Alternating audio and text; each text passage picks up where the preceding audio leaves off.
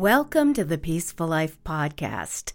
This is your host, Laura, coming to you from a cottage in the woods in the peaceful and beautiful mountains of California.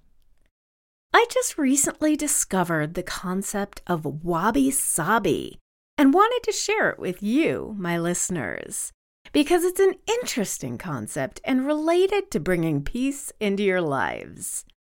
Now, it's a Japanese concept that can't be defined as a single English word.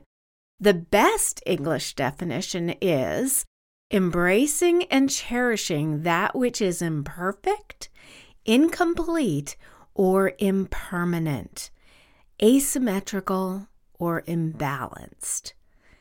Now, you might have seen a post going around on social media about the Japanese tradition that when a vessel, a pot, or a vase breaks, they'll fill in the cracks with gold to celebrate the flaw. That's wabi sabi.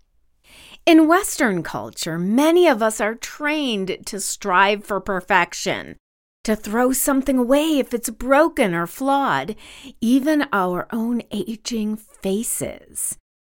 I went to an esthetician for a free facial and realized that her whole job was to point out all the imperfections in my skin, my face, each wrinkle, bump, and sag, so that she could, quote, fix it or sell me something that would.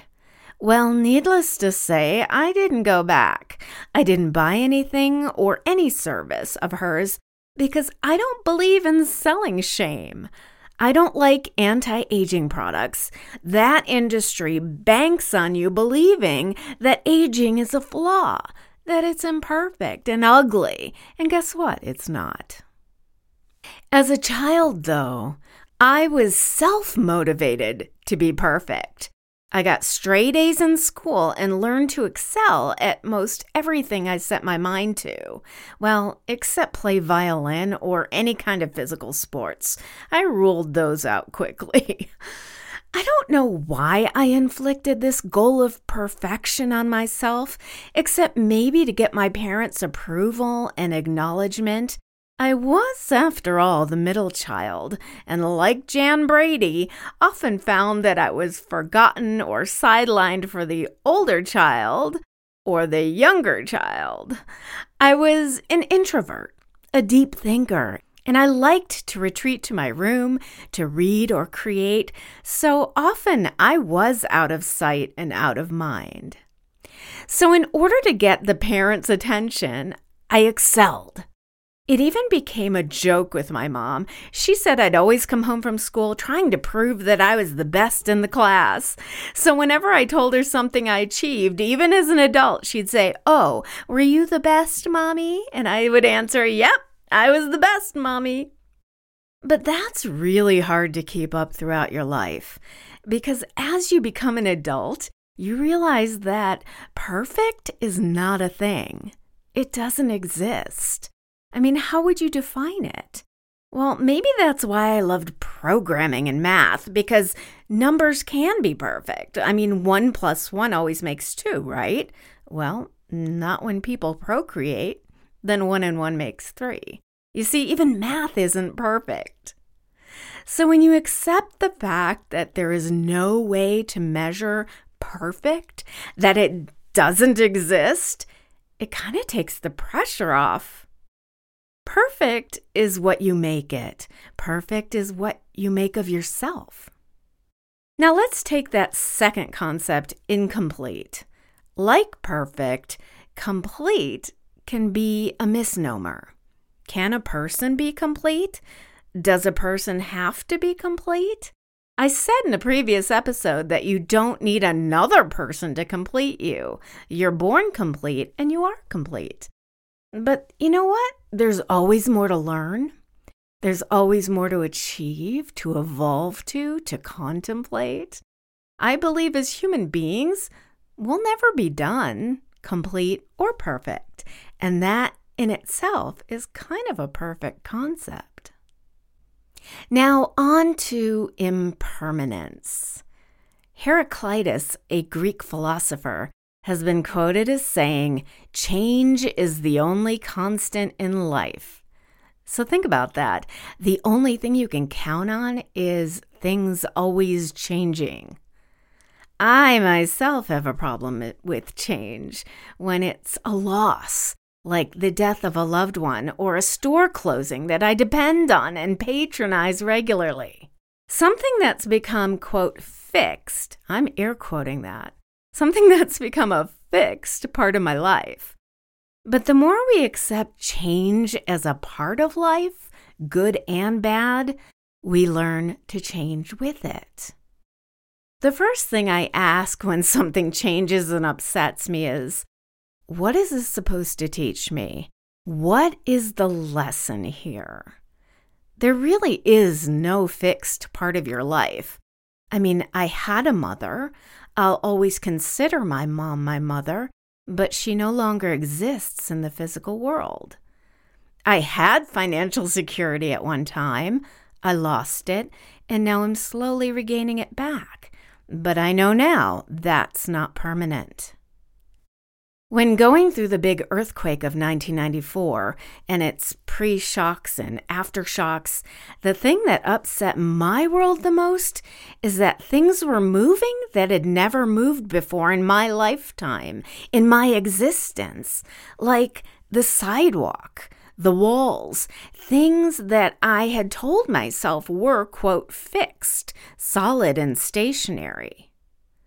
I believed the United States was impervious to foreign attack because that's what I had been taught all my life that we're safe, that our military is too good, that no one would dare, which is why our world was shaken with 9 11. Things that challenge your sense of permanence have the ability to hurt you the most. Think about that. Things that challenge your sense of permanence have the ability to hurt you the most. People who believe that a relationship will last forever can be the most hurt when it doesn't. Now, that doesn't mean you should go around being a pessimist saying, oh, nothing lasts forever, so why bother? I would rather bring you back to mindfulness, which is minding and enjoying everything you have and do in the moment, in the present. Don't not enjoy something or someone because they might not be there in the future. Enjoy them now because you're together now. Embrace impermanence and you won't be shocked by it. One of my favorite artists is Andy Goldsworthy. Look up his work, it's really amazing. He makes art in nature with natural elements such as icicles, branches, stones, and leaves, and water. The works are all impermanent. As the wind blows, ice melts, and the tide comes in and washes them away. Yeah, he takes photographs of them, but he says he's not sad that his works are impermanent, that that is a part of his art. And if you think about it, all performances, whether spoken word like plays or speeches, or musical like concerts and shows, all performances were impermanent until the invention of recording equipment. You had to enjoy it in the moment and savor it because after the show, it didn't exist anymore. And even now, you know from taking video on your phone that watching a video of a concert or listening to the audio recording is completely different than being there and experiencing it in person. You can't capture that. That's kind of what makes it exciting. That's the beauty of impermanence. For me, I try to be present and mindful with my people and my animals. I enjoy them in the moment. I am mindful of everyone and every animal that I encounter here and now because they are the most precious to me. This is Laura, and you've been listening to the Peaceful Life podcast on Wabi Sabi. Remember, you are a spectacular spectacular human being, perfectly imperfect, because there is no scale from zero to perfect. As Mr. Rogers said, you're perfect just the way you are.